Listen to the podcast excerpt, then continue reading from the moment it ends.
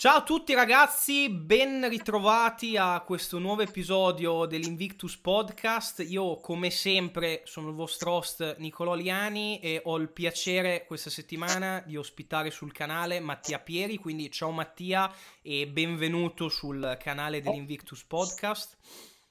Ciao a tutti, grazie mille per l'invito Nicolò, grazie. Perfetto, quindi con Mattia toccheremo un argomento che secondo me agli occhi di molti può risultare molto interessante. Parleremo di obesità e di soggetti obesi, un argomento che magari si discosta un attimino dai classici topic eh, di cui trattiamo magari e di cui anche ho trattato sui precedenti podcast che erano magari più inerenti a allenamento e alimentazione, intesa più su soggetti allenati o comunque atleti. Eh, qua trattiamo ovviamente una casistica di persone differenti, persone che comunque sono eh, considerabili patologiche, perché l'obesità è una patologia vera e propria a tutti gli effetti, e quindi vedremo assieme a Mattia un attimino di fare il punto della situazione su questo, su questo appunto argomento. Eh, prima di partire, come di consueto, lascio la parola a Mattia per una sua breve presentazione e poi ci immergiamo in tutto quello che andremo poi a sviluppare, a sviscerare. Quindi vai Mattia con una breve presentazione. Eccoci, allora sono, mi chiamo Mattia innanzitutto e vivo a Cesena, sono un laureando nella magistrale di, di, di San Raffaele in uh, nutrizione umana, quindi ormai sono a tiro laurea, quindi speriamo di fare anche una, una, bella tesi. Niente, lavoro come trainer attualmente in uno studio personal, sempre qui a Cesena, e collaboro con diverse realtà, tra cui la Technogym, che collaboro per eventi, per gestire magari i clienti, eccetera. E in studio faccio principalmente personal da atleti, da persone sedentarie, persone che vogliono passare l'ora, insomma, diversi soggetti, quindi spazio dall'atleta al classico soggetto sedentario che si deve mettere in forma, deve dimagrire, eccetera. Quindi è questo un po' il mio percorso attuale. Perfetto. Ottimo. Allora, io inizierei eh, l'argomento appunto obesità nel dire sostanzialmente che cosa significa, cioè che cos'è l'obesità e come si classifica a livello internazionale. Cioè abbiamo una classificazione vera e propria di questa patologia? Sì, allora l'obesità innanzitutto è classificata come un aumento anormale dei livelli di grasso, quindi una sovrabbondanza di grasso a livello oltre fisiologico.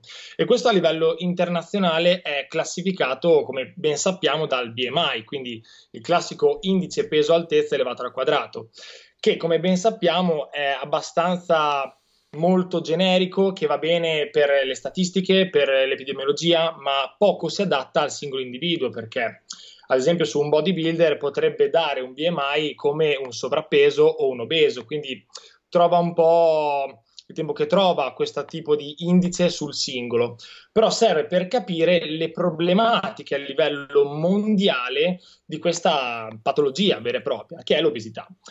Infatti eh, ho scelto diciamo, questo argomento perché reputo molto molto interessante, specialmente per chi come me lavora in ambito studio personal, perché la maggior parte delle persone che possiamo vedere tutti i giorni ha questa problematica qui. Infatti pensiamo che i dati del, dell'OMS nel 2016 danno il 45% degli individui in Italia, quindi non in America o in altre parti, come sovrappesi o eh, obesi, quindi è un dato molto molto allarmante, quindi la famosa dieta mediterranea che tanto amiamo, che tanto pensiamo di fare, in realtà proprio non, non sta dando tanti frutti e soprattutto non la stiamo seguendo.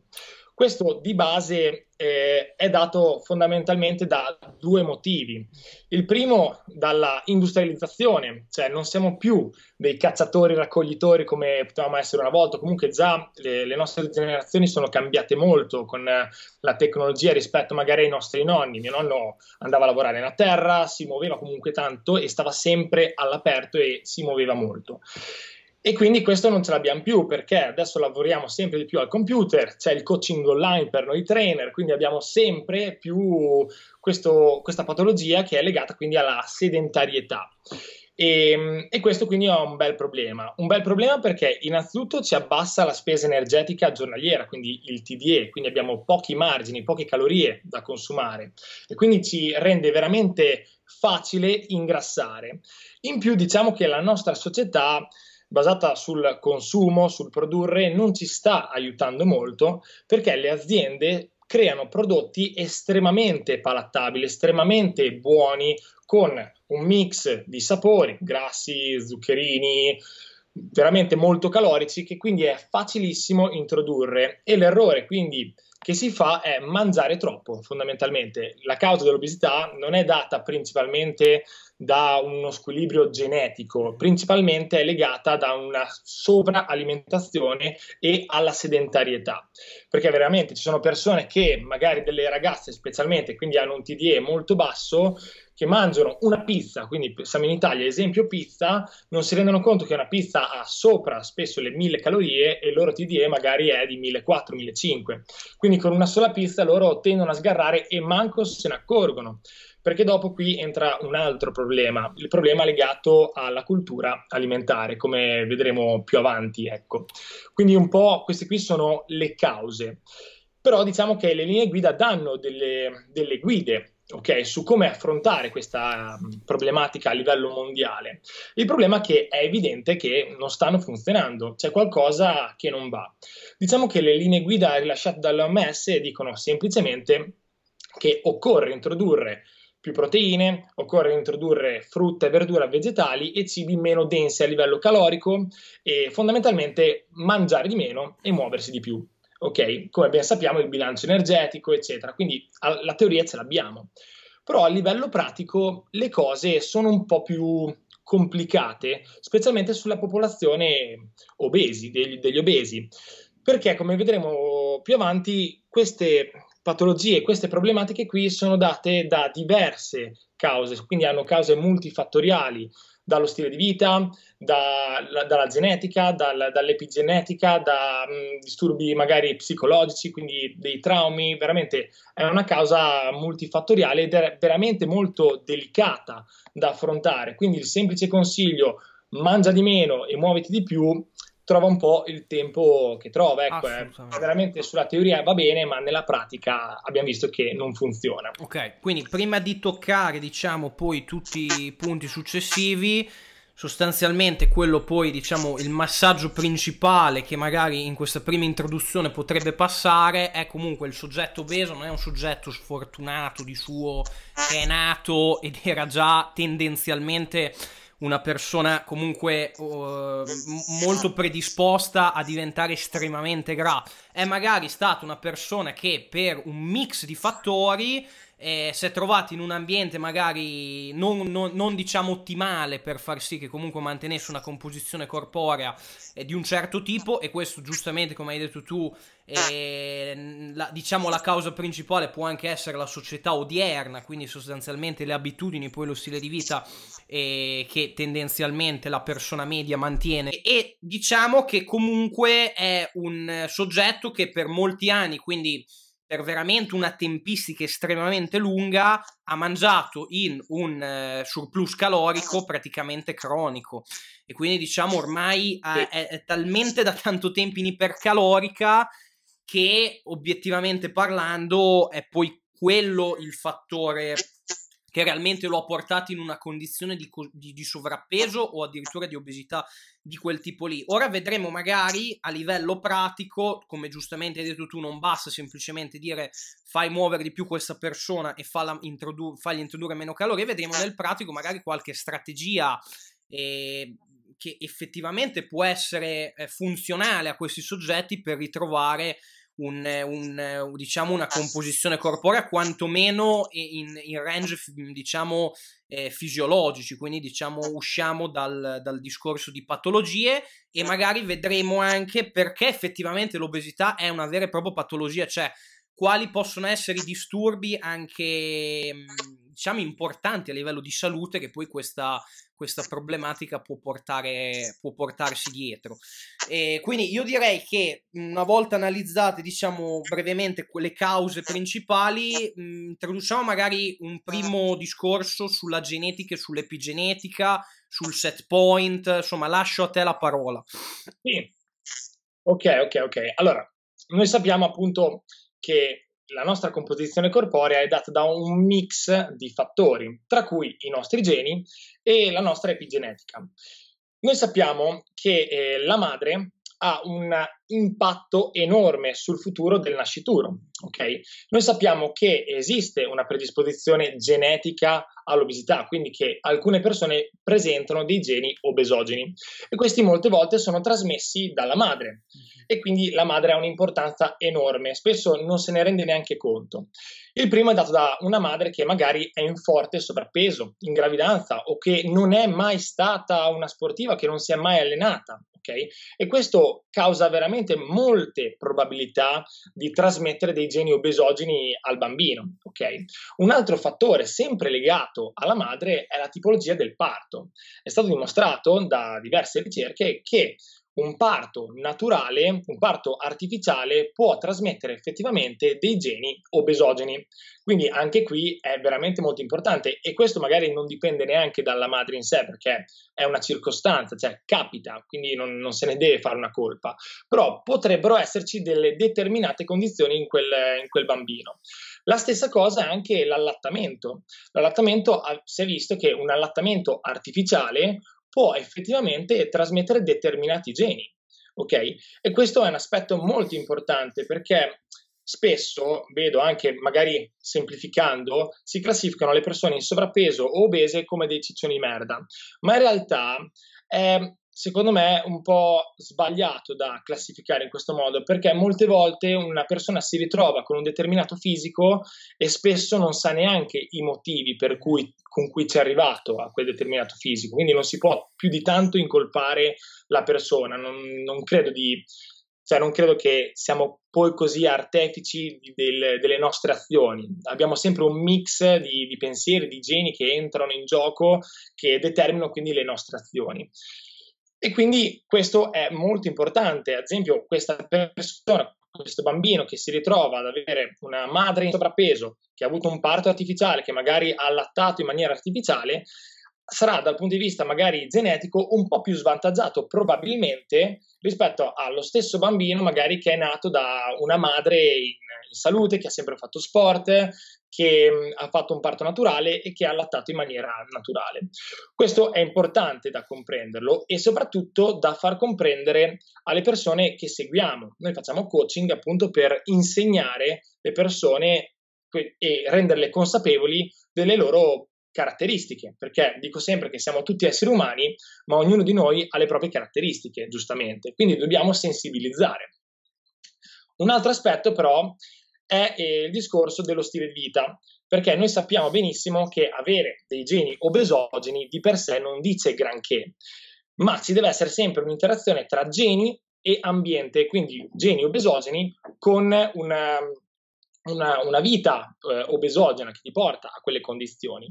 Infatti anche qui entra in gioco lo stile di vita. Ad esempio, un bambino che nasce in una famiglia di persone sedentarie che magari mangiano fuori pasto, che non hanno delle regole de, dal punto di vista magari alimentare, che mangiano davanti alla TV, eccetera, è un bambino con delle abitudini malsane, che quindi farà fatica a riconoscere magari il cibo giusto, il cibo magari meno giusto, perché non sono cibi buoni o cattivi. E quindi sarà un bambino che si porterà per tutta la vita probabilmente delle abitudini totalmente sbagliate e soprattutto si abituerà a mangiare tanto, tanto, tanto con dei cibi molto palattabili, molto saporiti e quindi per lui sarà veramente molto, molto difficile spostarsi da quello che è la sua comfort zone e più andrà avanti più sarà difficile. Quindi secondo me il messaggio che deve passare da questa cosa qui dal punto di vista del, dei trainer, dei nutrizionisti, è che bisogna parlare con le persone, bisogna renderli consapevoli delle, delle loro condizioni, degli, del loro stato fisico, perché quando noi ci ritroviamo una persona in studio che è sempre stata obesa e gli facciamo quindi le domande iniziali classiche, se è sempre stata obesa, per quanto tempo, i genitori, se erano obesi, eccetera, dobbiamo renderli un po' eh, consapevoli del fatto che potrebbero avere un po' più di difficoltà nello scendere a determinate percentuali di grasso, che però ricordo che ovviamente la fisiologia vale per tutti, cioè il deficit energetico vale per tutti, quindi anche per questi soggetti si iniziano a instaurare un'ipocalorica, dimagriscono, quindi il consiglio mangia di meno e muoviti di più in realtà va bene. Il problema è che la situazione un po' cambia, le carte in tavola sono diverse per i per le persone che sono sempre state obese e per le persone che magari sono sempre state in normopeso. Perché noi sappiamo che in questa fascia, quindi magari fascia evolutiva, possiamo definire così, avviene un processo molto importante, tralasciando magari un altro processo importante che è quello dell'abitudine, ma avviene l'iperplasia adipocitaria. Quindi noi sappiamo che le cellule di grasso in, in questa fascia evolutiva, ma forse anche oltre, possono aumentare di numero e la caratteristica è che queste cellule tendenzialmente non, non si abbassa il loro numero, quindi non tendono mai a, a morire per apoptosi, cioè veramente è un processo veramente molto lungo. E quindi questa persona, questo individuo che per un insieme di cause si è ritrovato ad avere una madre sedentaria, una madre obesa che gli ha trasmesso delle malsane abitudini e quindi ha ha aumentato quindi il suo grasso corporeo in maniera non fisiologica, ha, probabili- ha più probabilità di diventare obeso in futuro. E in futuro quando vorrà dimagrire farà ancora più fatica perché dopo è entrato il discorso del modello del set point, quindi la quantità di grasso che il nostro corpo reputa sicura tramite un continuo scambio di informazioni dall'ipotalamo al tessuto adiposo. Quindi noi sappiamo che il tessuto adiposo è, vera, è un vero organo che dà segnali in tutto il corpo e trasmette informazioni. Quando questo livello di grasso viene depletato, si instaurano degli adattamenti che avvengono in tutti noi, ma per le persone in sovrappeso e obese avvengono in maniera più marcata, ovvero quando si abbassa il livello del set point, che è un modello teorico, cosa succede? Tendenzialmente le persone hanno più fame, si muovono meno, sono più stressate, dormono male, sono più invogliate a mangiare determinati cibi molto zuccherini, molto palattabili e che quindi vuoi o non vuoi nel tempo quando cercano di dimagrire tenderanno sempre un po' a bloccare, a stallare in maniera più, più facile rispetto a un individuo che è sempre stato magro. Quindi questo è da far comprendere e spiegare in maniera ovviamente semplice, con dei, un linguaggio comune, alle persone che potrebbero avere delle difficoltà ad arrivare magari alla loro condizione, perché non so a te, ma in studio mi vengono delle persone che mi dicono: ah, voglio avere gli addominali tirati con, con le vene e hanno magari una pancia gonfia da sempre, eccetera ovviamente devi spiegare, guarda, attenzione perché potrebbe non essere così, potresti veramente fare tanta fatica. E dopo c'è il discorso della sostenibilità, perché poi dopo un po' le persone si rendono conto che per loro arrivare a quella condizione lì è insopportabile. Proprio, stanno proprio male, soffrono e non si godono la vita. E questo deve essere un percorso, secondo me, piacevole. Quindi molte volte cerco di creare dei percorsi molto più blandi, meno rigidi, e dandogli delle regole molto semplici, come mangiare frutta e verdura e un po' più di proteine. Già così è un, è un consiglio molto valido. Quindi queste qui sono un po' le caratteristiche delle persone che sono state in sovrappeso o obese in età evolutiva e che magari lo sono tuttora, quindi per loro cambiare quella loro condizione è molto molto difficile. Però in ogni caso con un'alimentazione impostata sul lungo periodo e con del movimento, quindi neanche tanto allenamento, movimento, perché come vedremo è veramente semplice far dimagrire dal punto di vista teorico una persona con grossi livelli di BF. Quindi bisogna semplicemente spiegare e comprendere le persone un po' le loro caratteristiche e cercare di creare un percorso il più sostenibile possibile, che ovviamente la sostenibilità anche qui è molto soggettiva, quello che per me è sostenibile per un altro potrebbe non essere sostenibile, quindi bisogna creare un percorso adatto alla persona. E dal mio punto di vista, in questi casi qui reputo fondamentale la comunicazione. Mm-hmm noi passiamo, almeno io lavorando anche live, passo molte ore alla settimana con queste persone e queste ore io le passo a insegnare cosa devono fare, come devono comportarsi e spiegare cosa sta succedendo ma- magari nel loro corpo. Quindi questo è importante per stilare un programma nel tempo sempre più sostenibile, perché all'inizio abbiamo delle, delle persone che non conosciamo, specialmente i primi mesi ci vengono da noi, gli facciamo le domande, ma di base non abbiamo compreso veramente chi sono loro, quali sono le loro abitudini, quali sono le loro problematiche dal punto di vista comportamentale, perché dopo molti hanno anche disturbi proprio legati al cibo, con, legati allo stress, eccetera. Quindi dobbiamo conoscerle. E, ehm, e quindi bisogna comprendere, bisogna conoscerle e nel tempo creare dei programmi sostenibili per loro, che potrebbe essere benissimo farli mangiare il cibo che a loro piace, perché loro comunque trovano molta più gratificazione dal cibo e poi magari creare altre strategie nel, nell'arco del, degli altri pasti, perché come sappiamo è il bilancio calorico che conta.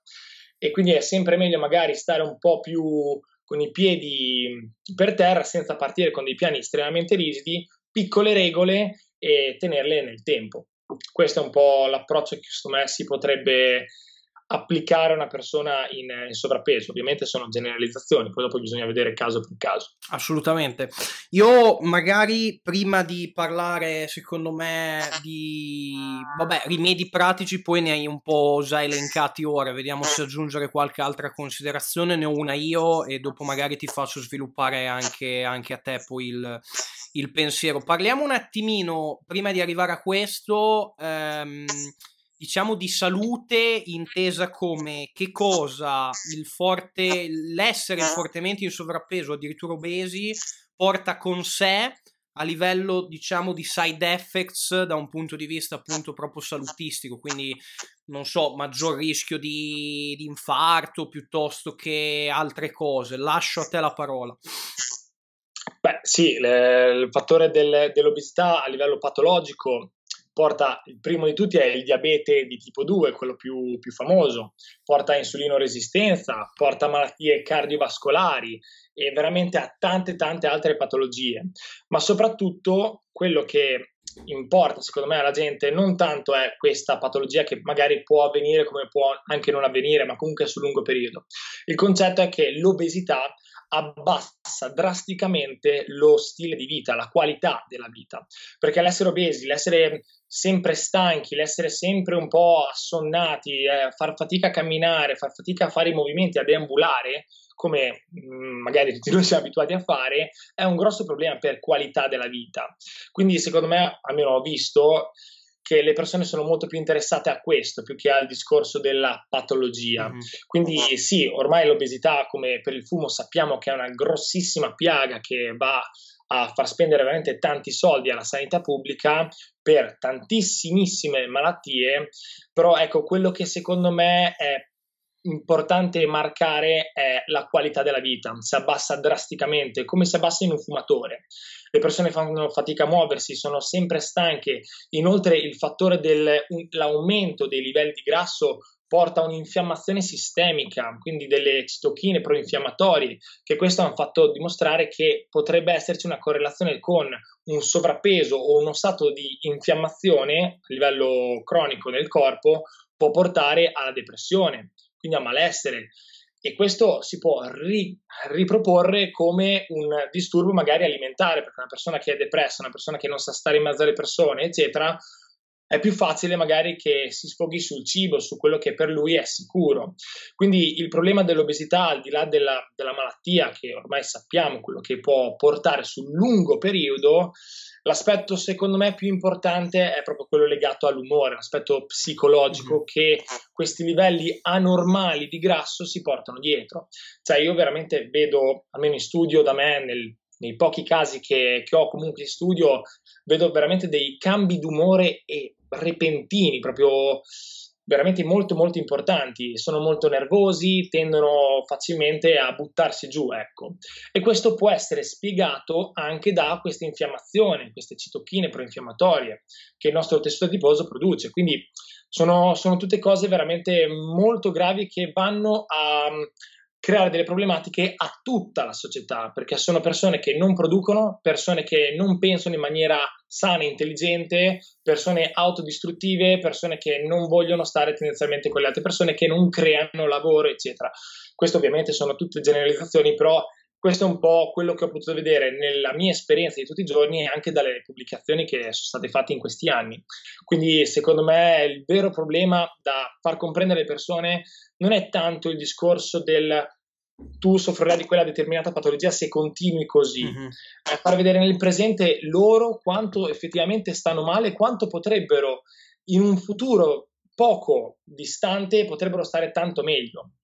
Prendiamo l'esempio dei fumatori. I fumatori lo sanno benissimo cosa vanno incontro, eppure però continuano a fumare. Certo. Però secondo me l'aspetto più importante magari nel fumatore è spiegargli quanto spendono e quanto gli si abbassa la qualità della vita, perché è una cosa che tangibile, possono percepire subito sul momento. E quindi ecco, nel, nello studio dove lavoro con il coaching online cerco di spiegare queste cose qui, perché è veramente molto molto importante. Ottimo. E, ma dal tuo punto di vista, oltre magari a un discorso per questa casistica di persone, oltre magari a un discorso semplicemente di affidarsi a una persona dal punto di vista appunto dell'allenamento o a un'altra persona che può essere un nutrizionista da quella alimentare, potrebbe per questi soggetti avere senso dal tuo punto di vista affidarsi anche eventualmente a una figura come può essere uno psicologo per eh, un discorso, diciamo, appunto come hai appena esposto giustamente.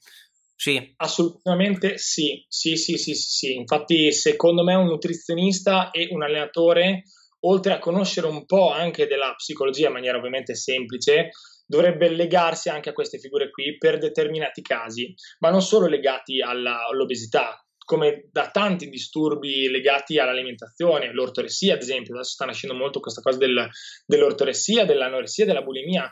Secondo me l'aspetto psicologico è veramente molto molto importante. Molte volte, da quel che posso vedere, è quasi più importante della nutrizione, perché in questi soggetti qui basta veramente due regoline, un po' di deficit energetico e un po' di sano movimento per farli migliorare. Quindi la vera difficoltà è mantenerle in quello stato di ipocalorica e quindi se noi riusciamo a entrare nella loro mente, a, è una parola brutta, ma manipolarle per il loro bene, noi riusciamo effettivamente a farle migliorare. Quindi secondo me la chiave del successo di un trainer, di un, di un nutrizionista, sta proprio nel gestire queste persone, saperle eh, manipolare, saperle comunque controllare e farle fare delle scelte consapevoli e intelligenti, ecco. Quindi questa qui secondo me è la chiave del, del, successo, perché diciamocelo, a livello teorico tutti sappiamo la teoria, però c'è tizio che ottiene i risultati e l'altro che non ottiene i risultati. Hanno gli stessi metodi perché tanto ormai non c'è il segreto, si sa tutto quello che funziona, ci sono tutte le linee guida, c'è tutto, però lui ottiene i risultati e l'altro trainer o nutrizionista non li ottiene, perché probabilmente c'è un discorso di comunicazione dietro. E secondo me è la chiave di, di volta per, per, queste persone per essere padroni veramente della, della loro vita. Ecco.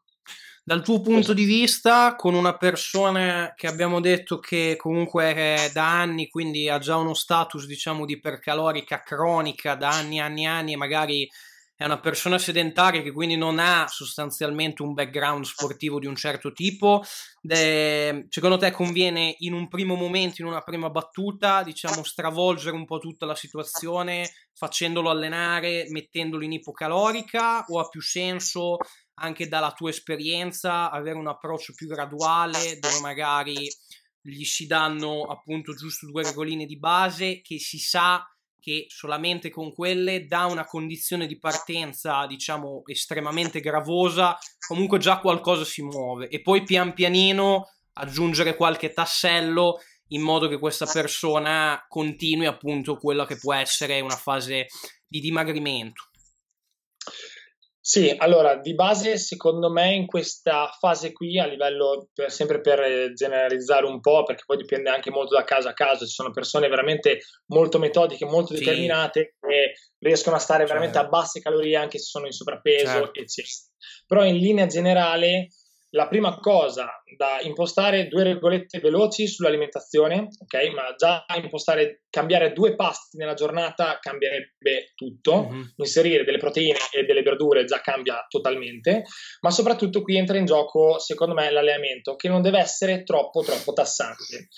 Deve essere semplicemente neuronale, ok? Ovviamente non panca, panca stacco e squat, ma comunque non allenamenti molto lattati, molto intensi, cose semplicissime, proprio semplici e magari funzionali, non funzionali come si intende adesso allenamento funzionale, ma funzionali per la loro vita, nel senso fare le scale, ad esempio, io alle prime, alle prime lezioni faccio fare il gradone, c'è un gradone di 30 cm e loro devono salire su con una gamba e alternarsi con l'altra. Già questo per molte persone è molto difficile coordinarsi e salire su, alzare il proprio peso, perché loro sono abituati magari a fare le scale, che quindi quel movimento lo fanno già, ma si trascinano sul corrimano, si aggrappano, quindi creano tutti dei gran compensi. Secondo me la cosa importante è fare dei movimenti semplici eh, con poche ripetizioni, quindi senza andare a 10, 12, 4, 6 ripetizioni, piano, fatte bene, dove gli si insegna come si appoggia il piede, come deve stare il ginocchio, come deve stare il busto, quindi un movimento banale come il gradone può essere veramente molto, molto utile perché è semplice, non si fanno male e quindi lo possono fare per 10 minuti, eccetera. Questo è il primo esercizio in genere che, che faccio fare. Un'altra cosa sono ad esempio i plank a terra, queste persone qui non sono abituate a appoggiare le mani, non sono abituate a sentire il loro peso sulla parte superiore del corpo. Quindi molte volte si può avere una persona magari in sovrappeso con delle gambe forti, ma con delle braccia estremamente deboli che non è in grado di sorreggere il proprio corpo. Quindi dei semplici plank, plank alto, plank basso, due o tre robine per fargli percepire un po' il movimento, fargli percepire un po' il core, fargli iniziare un po' a muovere. Poi ovviamente vi si inseriscono delle alzate sopra la testa, delle tirate sopra la testa, proprio cose, cose, cose semplici, ma non alte a livello di ripetizione, dove gli si insegna il movimento e gli si insegna la coordinazione. Questo per me è già un allenamento più che valido per una persona che passa da, dalla pura sedentarietà. Ovviamente però questo di per sé sappiamo che ha una spesa energetica bassissima, bassa, bassa, bassa. Noi però dobbiamo, secondo me, aumentare molto la spesa energetica dagli output più che dagli input, perché abbiamo detto che questi soggetti tendenzialmente hanno un rapporto abbastanza eh, di, dipendente dal cibo, quindi sono molto legati da, dal cibo e quindi magari è meglio lasciargli dare un pasto al giorno sgarro, gestito ovviamente, e gestire più gli output mm. come ad esempio il cardio. Il cardio per queste persone che sono molto pesanti ha un discreto consumo energetico, quindi potrebbe essere comunque una, una valida scelta da, da, fargli, da, fargli, fare. Inoltre comunque si abituano a camminare, migliora un po' la postura, eccetera. Qui però entra in gioco eh, che tipo di cardio mm-hmm. fargli fare. Perché all'inizio tu dici, vai, cammina, perché ovviamente la camminata secondo me è la cosa migliore, però queste persone sono, sono pesanti, quindi fanno fatica a, a muoversi per 10 minuti, 15 minuti. E gli succede che gli si infiamma, o meglio gli si infiamma, gli si blocca proprio il tibiale o il polpaccio.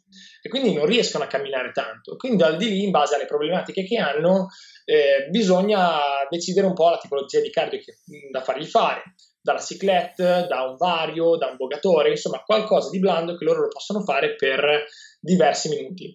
Questo secondo me è una, una buona strategia, però faccio una considerazione. Un trainer che lavora in studio ha una grossa problematica, il tempo. Queste persone vengono da noi in studio e hanno due ore a settimana, tre ore a settimana massimo e quindi non abbiamo tutto questo tempo, dobbiamo scegliere che cosa fargli fare, perché in un'ora non è che gli metto un mega allenamento più il car, cioè faccio fatica, preferisco mettergli dell'allenamento fatto bene e poi magari 10 minuti di cardio, però 10 minuti di cardio tre volte a settimana non, non fanno granché. Quindi gli do un grosso compito, il contapassi. Cioè nessuno, nessuno oggi considera questo strumento, ma di un'importanza Beh, enorme. Adesso, adesso, lo considerano in molti, dai, pian pianino, sì. pian pianino sta venendo apprezzato. Allora sono in una zona un po' sfigata. Allora. no, no, vabbè, comunque vai, prosegui pure. Sì, e questo discorso del contapassi, che cosa faccio? Gli do dei compiti in base a, al, all'analisi che ho fatto iniziale di quanti passi loro effettivamente stavano facendo, quindi gli do una, una, tempistica di due settimane di monitoraggio per vedere quanto effettivamente sono sedentari, dal di lì in maniera sostenibile glieli aumento. Ovviamente non passiamo da 4.000 a 10.000, step by step, mm-hmm. eh, progressione lineare anche qui, come magari per un allenamento, 4.000, bene, 4.500 di media, 5.000, eccetera, eccetera, eccetera, fino ad arrivare al loro massimo raggiungibile. E questo per me è molto più importante. Uno perché si ottimizzano i tempi, quindi in studio da me vengono per allenarsi e fare le cose tecniche, camminare, riescono a camminare anche da soli, prendono e vanno, vanno a camminare o ad esempio sono più attivi, non prendono l'ascensore, si, si muovono a piedi, vanno a fare la spesa eh, magari a piedi, parcheggiano lontano, tutte quelle che sono attività non legate magari all'allenamento, quello che viene chiamato il neato NIT. E quindi questo è importante perché ci dà una grossa spesa energetica ed è molto più sostenibile far muovere le persone, farle consumare dall'attività fisica che mh, privarle dalla, dall'alimentazione. Mm-hmm. Perché? Perché l'alimentazione abbiamo detto che è una cosa molto gratificante per loro. E poi tendenzialmente le statistiche non ci vengono molto in aiuto da questo punto di vista qui, dal punto di vista dietetico, perché circa il 95% delle diete tendono a fallire sul lungo periodo. Quindi le persone tendono a riportare quel, quel valore di grasso, vuoi per gli adattamenti che abbiamo spiegato prima, ma anche per un discorso di sostenibilità, perché quanto è sostenibile fare una dieta da 1000, 1200, 1400 sempre? Era cioè, veramente difficile tenere una persona così tanto per tanto tempo, o meglio per tutta la vita.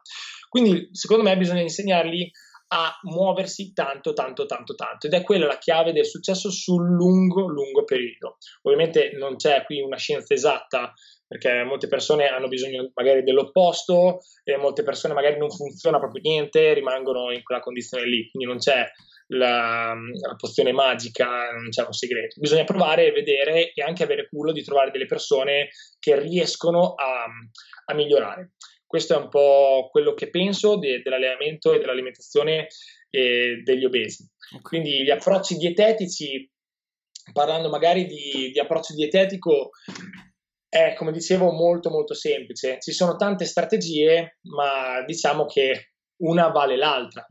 Quella che secondo me magari è un po' più applicabile è la low carb, vuoi per un discorso di banalmente di bias che magari le persone hanno che pensano che eh, il carboidrato sia il male assoluto e vuoi perché togliendo il, il carboidrato migliora almeno in parte anche la sensibilità insulinica, anche se migliora in ogni caso da un'ipocalorica, eccetera. Comunque, togliendo i carboidrati, tendenzialmente le persone, sia mentalmente che fisicamente, tendono a stare un po' meglio.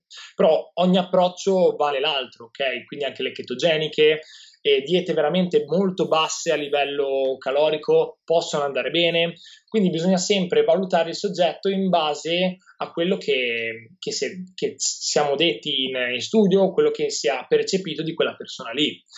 Quindi, ad esempio, con delle ragazze tendo a gestire molto di più gli output e, e tolgo meno dalla dieta perché abbiamo detto che le ragazze abbiamo, hanno un TDE basso tendenzialmente, specialmente anche quelle in sovrappeso, quindi perché molte volte è più legato alla sedentarietà più che al mangiare così tanto. Quindi una ragazza che ha 1800-2000 calorie e però fa 2000 passi al giorno potrebbe diventare un bel problema nel giro di 10 anni. E, e quindi tendo a aumentare più il movimento e a farglielo piacere c'è una cosa che spiego anche molte volte alle persone che, che seguo che non è essenziale fare palestra, è la scelta ottimale, cioè lo sappiamo tutti che fare i pesi, eccetera, è la scelta ottimale, ma in questi casi qui occorre più trovare un movimento sano che piazza realmente alla persona, che quel movimento lo riesca a fare per tanto tanto tempo. Poi magari negli anni può ritornare alla sala pesi, può fare altri approcci, però all'inizio bisogna trovare un percorso adatto alla persona. Questo è una cosa che reputo fondamentale e da spiegare perché molte volte le persone si, aff- um, si affacciano alla palestra come una sorta di sacrificio, vivono l'ora in maniera passiva.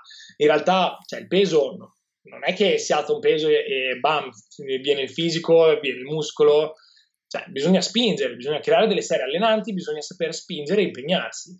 E andare in un'oretta in palestra, magari col trainer, fare un po' di movimento, quello non è allenarsi con i pesi. Quindi bisogna un po' trovare il percorso adatto alla persona. Quindi questo. Perfetto. Dal punto di vista nutrizionale, che era la domanda poi che ti volevo porre in precedenza, E per questo tipo di soggetto che mettiamo che ha idealmente da perdere per arrivare comunque a un normopeso indicativo più di 30 kg, 40 kg, quindi quantità veramente di pesi importantissime.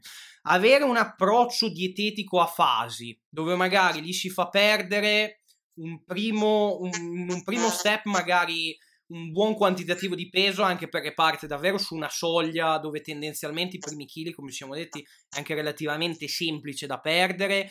E, e, e, dopodiché magari stabilizzare questa persona su quel nuovo peso e solo successivamente riprendere comunque un'ipocalorica anche magari abbastanza marcata e quindi avere un approccio tendenzialmente ad onde dove non prendiamo un soggetto che pesa 130 kg con la pretesa di tenerli in ipocalorica finché non, non arriva a 80 kg, no?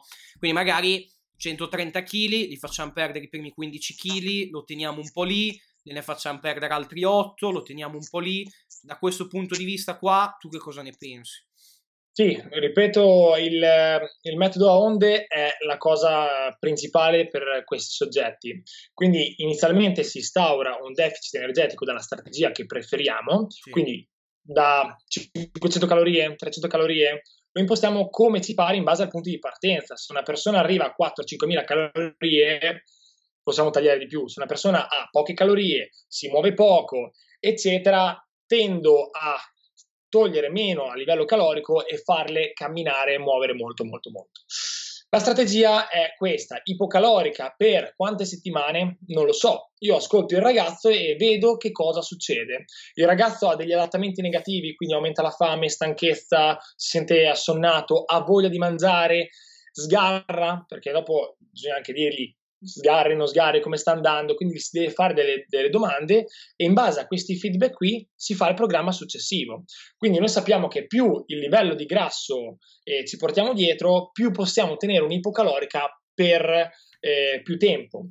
Ok, questo però per i soggetti in sovrappeso o obesi può essere un po' sfalsato, quindi bisogna vedere un po' gli adattamenti che hanno. Inizialmente, tendenzialmente, eh, si tende un cut per più tempo, quindi magari 8 settimane, 10 settimane o anche oltre, dipende tutto dalla sostenibilità del soggetto, per poi fare un break ma non dei refeed, perché ovviamente li gestirebbero male e perché non andrebbero a risolvere chissà che cosa, ma si va a fare una full diet break, ovviamente, di due settimane, che secondo me sono una tempistica eh, minima sufficiente, dove li si fa ritornare in normocalorica, li si fa riutilizzare i cibi che magari loro avevano veramente voglia, quindi gli si dà una, un po' più di compliance, un po' più di soddisfazione da, dal cibo. In quella settimana lì magari non glielo si dice, in quelle due settimane lì magari non glielo si dice, ma li si fa pedalare tanto in allenamento, eccetera, perché quindi accuserebbero meno, il, cioè la pausa l'accuserebbero un po' meno dal punto di vista del dimagrimento, quindi un minimo di deficit in più ce l'avrebbero comunque e dal di lì lo ripartiamo, ripartiamo il cut fondamentalmente. Quindi 10 settimane, 2 settimane di break, vediamo cosa succede. Se due settimane sono sufficienti, ritorniamo in cut con gli stessi valori iniziali se avevamo visto che andava bene. Sì. Ok?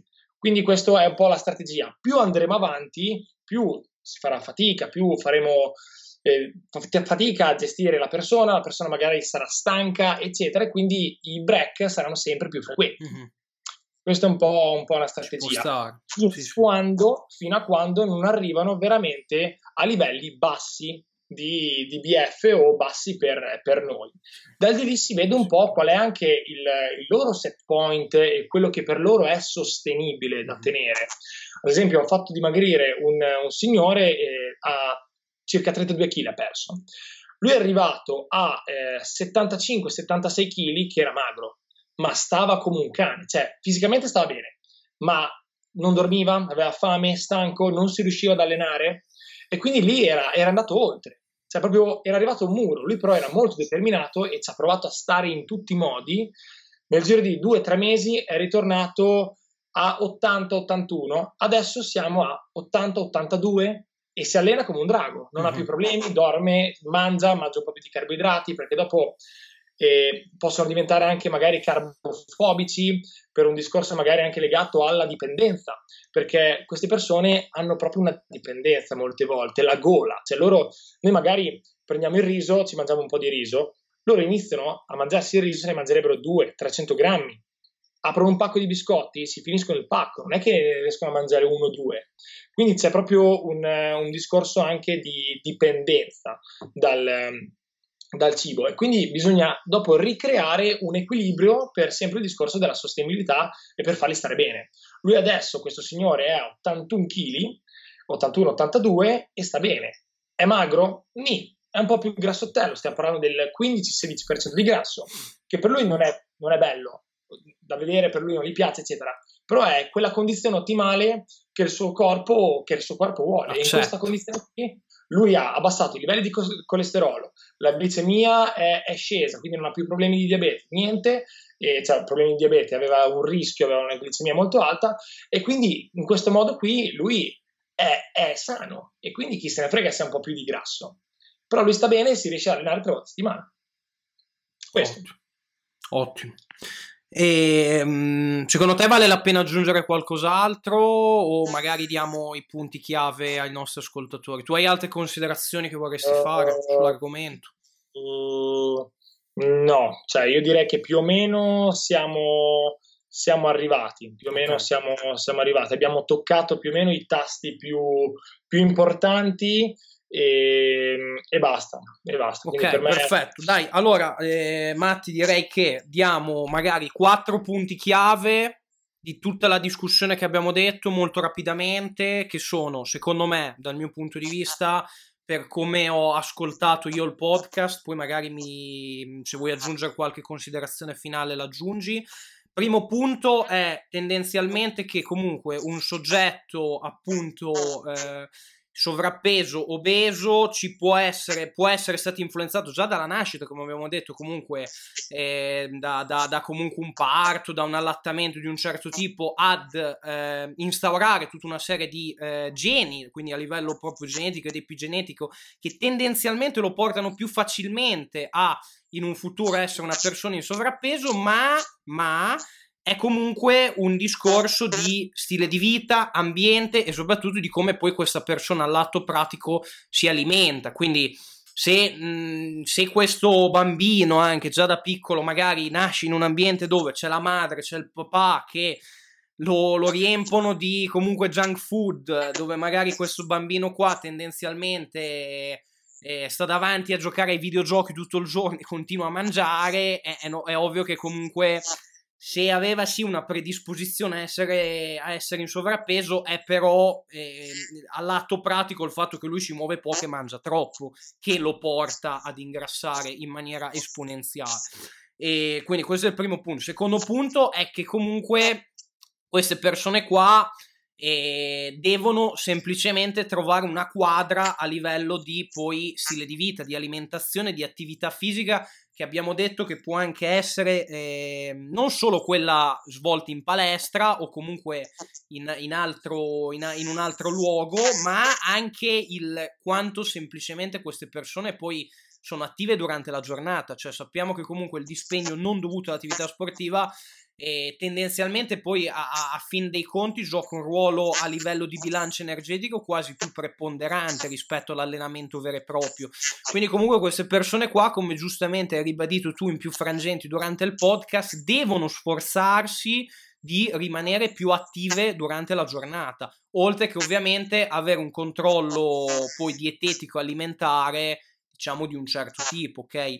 E terzo punto che abbiamo sottolineato, che hai sottolineato più volte, è proprio dovuto al discorso che effettivamente il fatto di essere molto in sovrappeso o addirittura obesi porta con sé molti eh, side effects e quindi molta più probabilità e rischio di contrarre determinate patologie, maggior rischio di, di tumore, ovviamente c'è un'insulino resistenza non più fisiologica ma patologica, eh, di diventare diabetici di tipo 2, eccetera, eccetera, eccetera.